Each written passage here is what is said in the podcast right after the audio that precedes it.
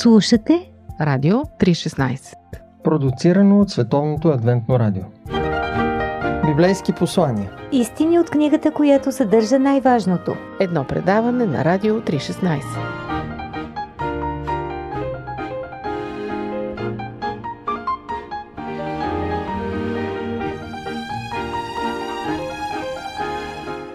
Здравейте, скъпи слушатели! Вие сте с предаването Библейски послания и с мен водещия Борислав Йорданов.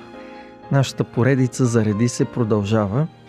Аз ви напомням, че тя е видеопродукция на телевизия Hope Channel България и може да я гледате на техния сайт hopetv.bg. Днес веста в предаването е подготвено от пастор Стоян Петков. Той е служител, който винаги ме насърчава чрез вярата и чрез посвещението си към Бога. Преди да чуем неговата тема, бих искал да създам малко атмосфера за тази тема с една история от средните векове.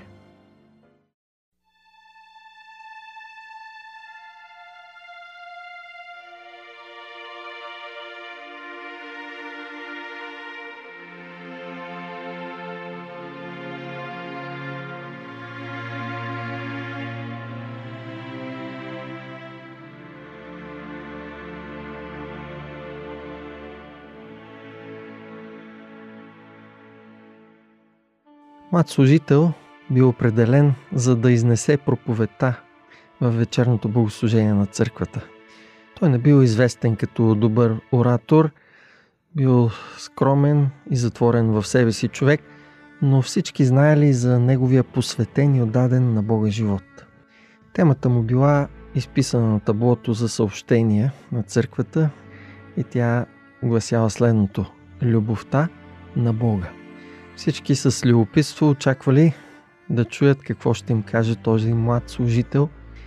И когато вечерния здрач започнал да се спуска над града, вярващите тръгнали, за да се съберат в църковната сграда. Приглушената светлина на свещите, които почти не осветявали църковния салон, създавали тържествена и малко напрегната атмосфера.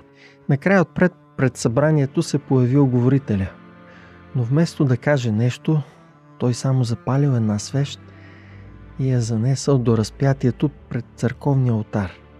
Със светлината на свеща първо осветил бавно трънения венец на главата на Исус. След това тържествено пренесъл светлината към двете наранени ръце и нозете на Христос, които били заковани с гвозди към кръста. Накрая внимателно осветил със слабата светлина белегът с раната от копието в гърдите на нашия Господ. Църквата и събранието били обзети от тишината, в която хората дори задържали дъха си от впечатлението, с което били изпълнени. Накрая младия служител, определен за проповета, просто внимателно духнал и угасил свеща и излязал от църквата. Той просто нямал какво друго да каже.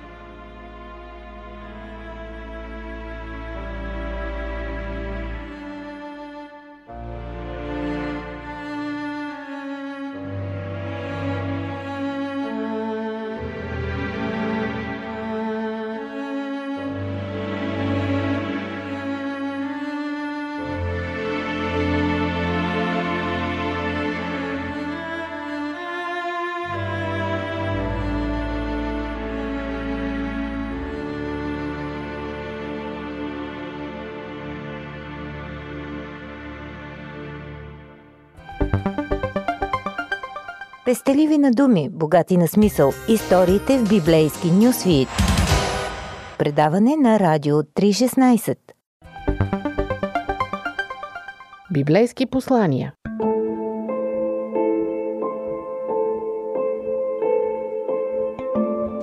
Може би някои от вас си спомнят за една история, която достигна до нас чрез световните медии.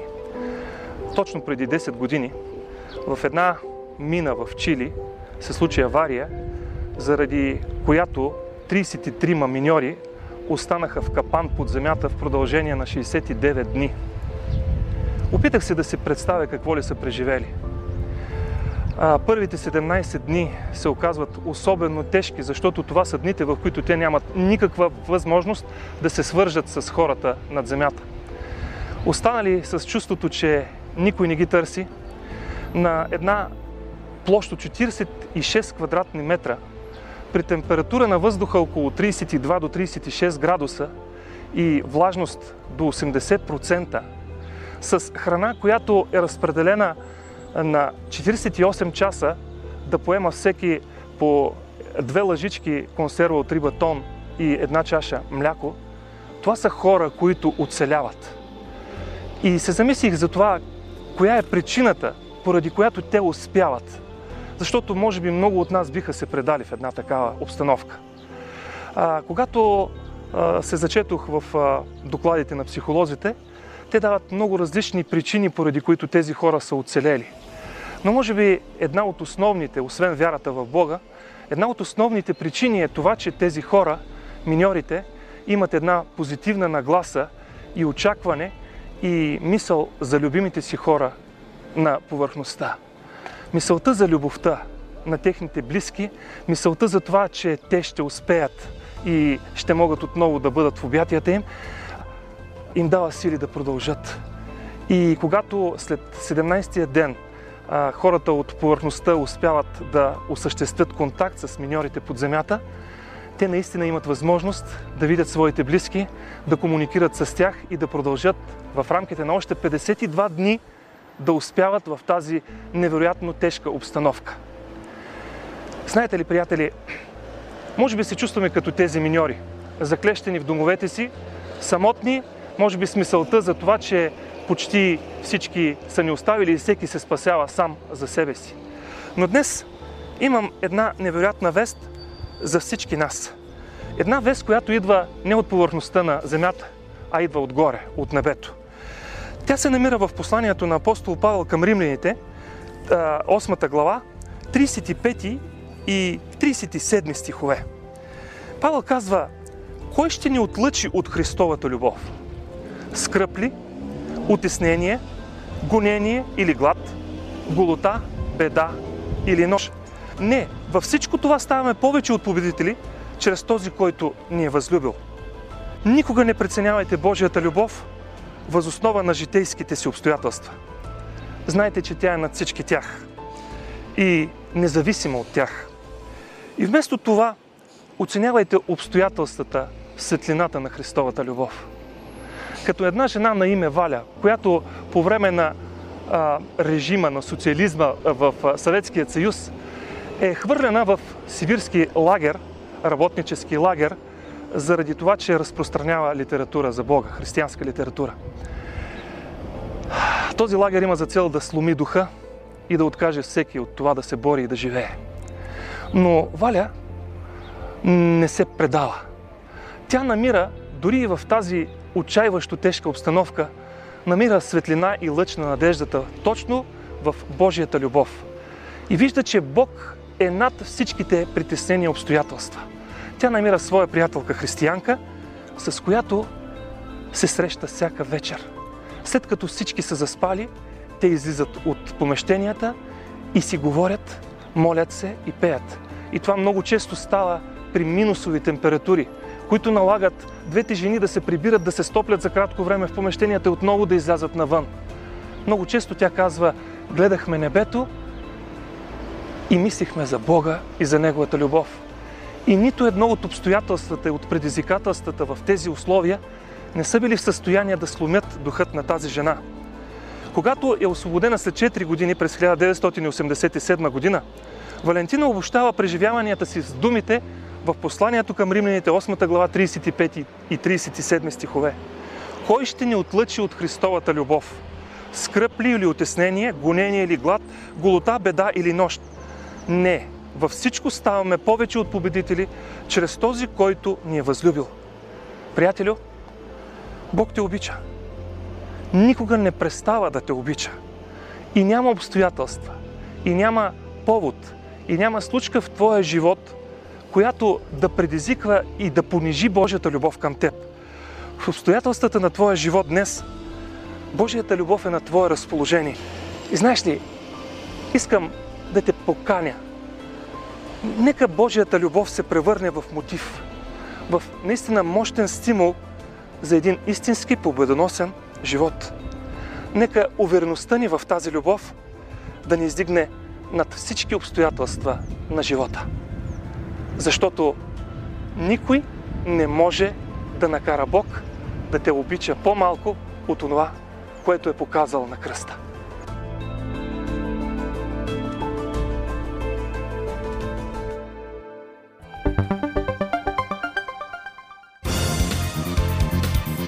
Какво да кажем за дискусии по Радио 316? Библейски послания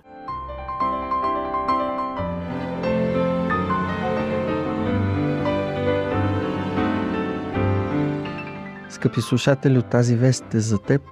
Никой и нищо не може да ни отдели от любовта на нашия небесен баща. Бог никога няма да спре да те обича. Неговата любов може да победи всички тежки и дори непоносими обстоятелства в нашия живот. Доверете му се.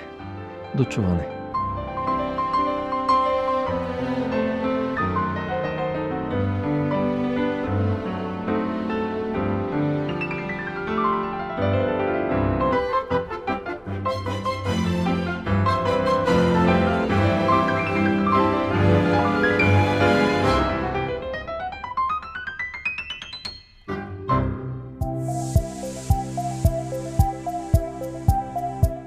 Слушате Радио 316 Продуцирано от Световното адвентно радио.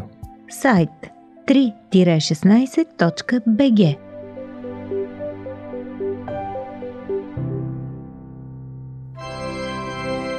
История. Християнство, Библия, минало, Религия. Теология, летописи, вяра. Реформация. С две думи. духовни хроники.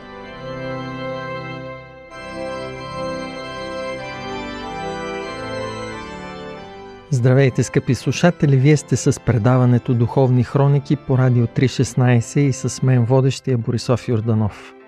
Днес в предаването, а пък и следващия път, ще направим един много кратък обзор на част от средновековието в Европа. Средновековието всъщност се нарича периодът от падането на Римската империя през 476 година – до началото на реформацията в Германия през 1517.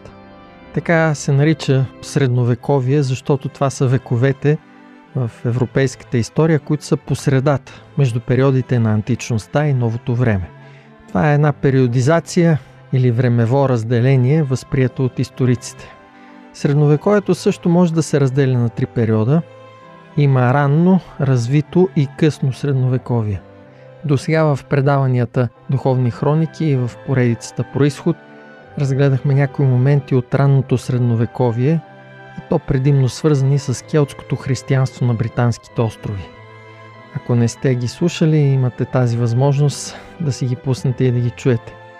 Целта ни е да проследим происхода на истинската християнска вяра, която е била изтикана във ъгъла от обединението между църква и държава но въпреки това тази вяра е устояла и се е запазила през вековете и до наши дни. Останете с предаването, защото след малко ще видим накратко какво представлява развитото средновековие и защо е важно за нашата поредица – происход.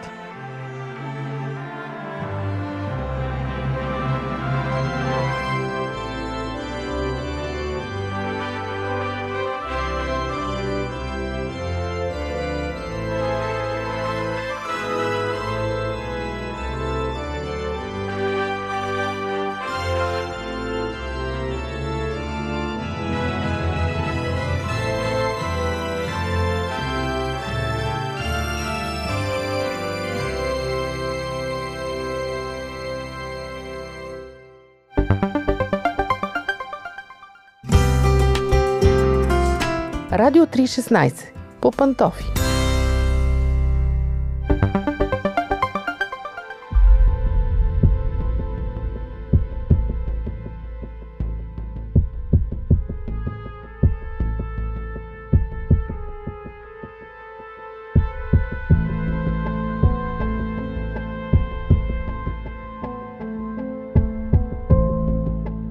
През ранното средновековие, т.е. периода около 500 до 1000 година след Христа, населението на Европа е неграмотно и економически недоразвито в по-голямата си част. По континента шества ужасяваща смъртност. Обаче всичко това се променя за период около 3 века, познати като развито средновековие, през който се забелязва зараждането и оформянето на едно по-образовано, економически стабилно и политически силно общество. В началото на хилядолетието смъртността е невероятно висока, а пък продължителността на живота страшно ниска по модерните ни стандарти. Средната продължителност на живота е около 25 години през 1000 година след Христа и тя се увеличава значително до средна продължителност от около 35 години през 1300 година след Христа. Това довежда до значителен приръст на населението, което на свой ред води до увеличаване на градското население и до значителен економически растеж. Качеството на живота се подобрява значително и средновековна Европа започва да се докосва и да се свързва с съседите си чрез търговски връзки. Това особено засяга областите, граничещи с Средиземноморието. Френската област, например Нарбонска Галия, е важен излаз на Средиземно море и търгува с съседните италиански републики, които от своя страна търгуват с държавите от източното Средиземноморие, като връщат стоки обратно към средновековна Европа.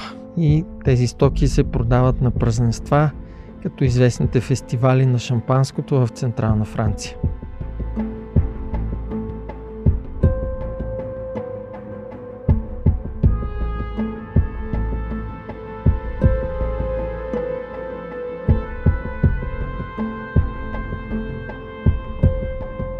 Обществото в средновековна Европа е разделено на три части.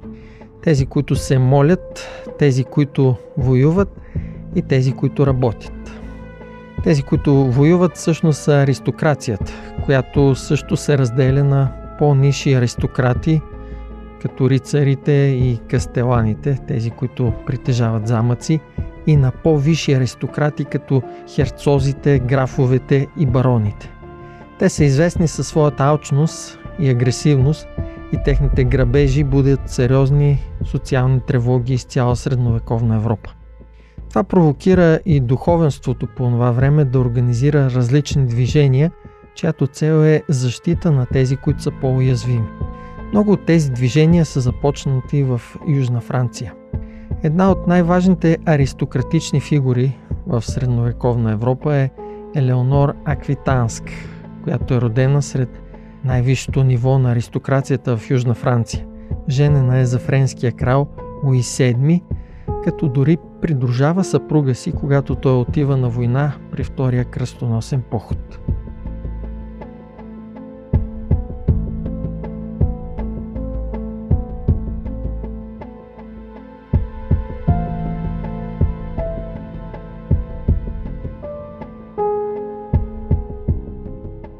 Втората основна част на обществото се състои от тези, които се молят, или с други думи, това е духовенството. То е съставено предимно от бенедиктински монаси, които се стремят да живеят според правилата на свети Бенедикт. Но много от идеалите, издигнати от Бенедикт, са пренебрегвани от неговите последователи. Това довежда до няколко опита за реформа на ордена, един от които е цистерцианската реформа. Започва в манастира Сито и се ръководи от Бернар от Клерво. Манастира Сито по-късно ще изиграе важна роля в албигойските кръстоносни походи през 13 век, когато за негов абат е избран главният предводител на кръстоносните походи.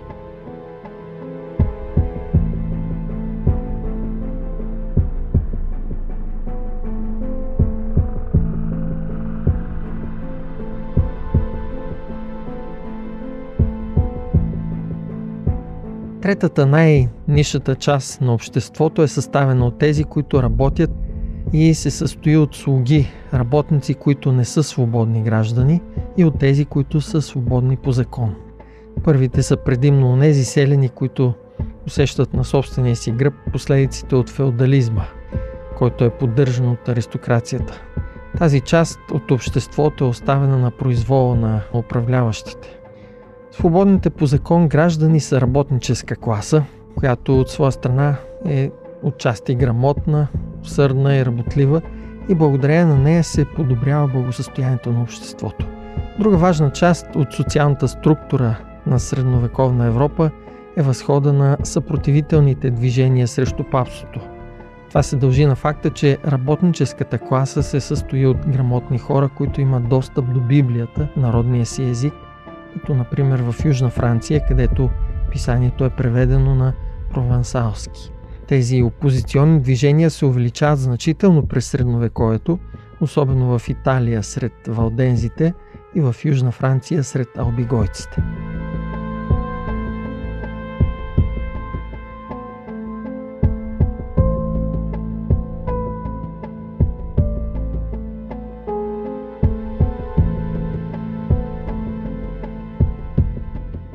През периода на развитото средновековие се засилва едно образователно движение. То приема логиката и творбите на Аристотел като насоки за интерпретиране на Библията и традициите на църквата. Това довежда до явни несъответствия между Библията и традициите. Става така, че идеологиите на Аристотел са поставени над истините на Божието Слово. Средновековна Европа става свидетел и на появата на университетите. Първите подобни институции са основани около 1100 година в Болония и Париж.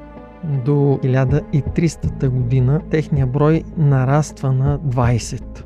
За разлика от съвременните университети, които имат кампус с сгради, постоянен факултет и студенти, университетите в средновековна Европа са сбор от студенти и учители, които учат заедно, когато могат. Този вид интелектуална култура става много популярна – и наред с потисническия контрол на църквата довежда до ясно разделение на две класи, които са противници на папството. Първата са тези, които приемат, че Библията е над ученията на църквата. Най-известни представители от нея са общностите на валдензите и обигойците. Втората класа папски противници са тези, които приемат, че науката и логичното мислене стои над Библията и църквата. Университетите в средновековна Европа се състоят от факултет по изкуствата, който е най-основният курс, който всеки студент трябва да завърши, за да получи достъп до един от трите висши факултети, които са право, медицина и теология.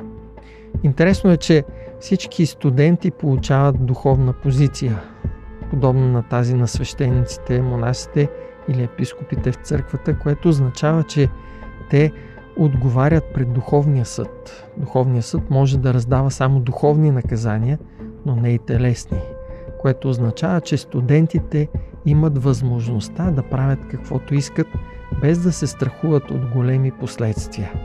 Това коренно променя облика на обществото.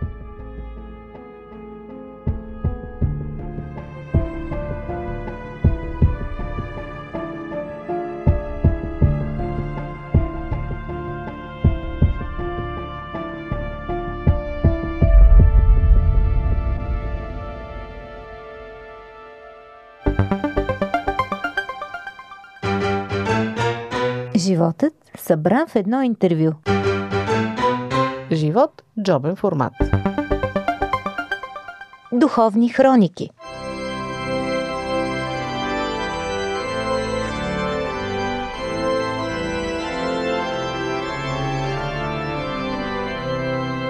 Скъпи слушатели, развитието през средновековието, колкото и да е ограничено от схоластиката на Държавната църква, все пак успява да пробия мрака на невежеството.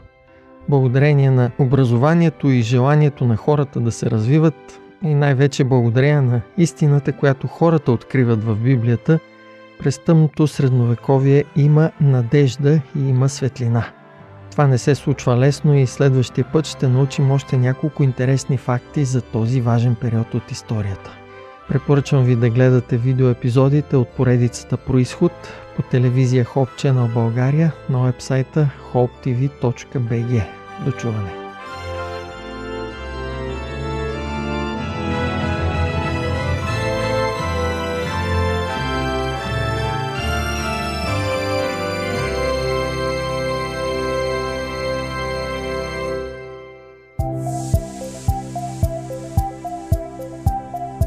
Радио 316.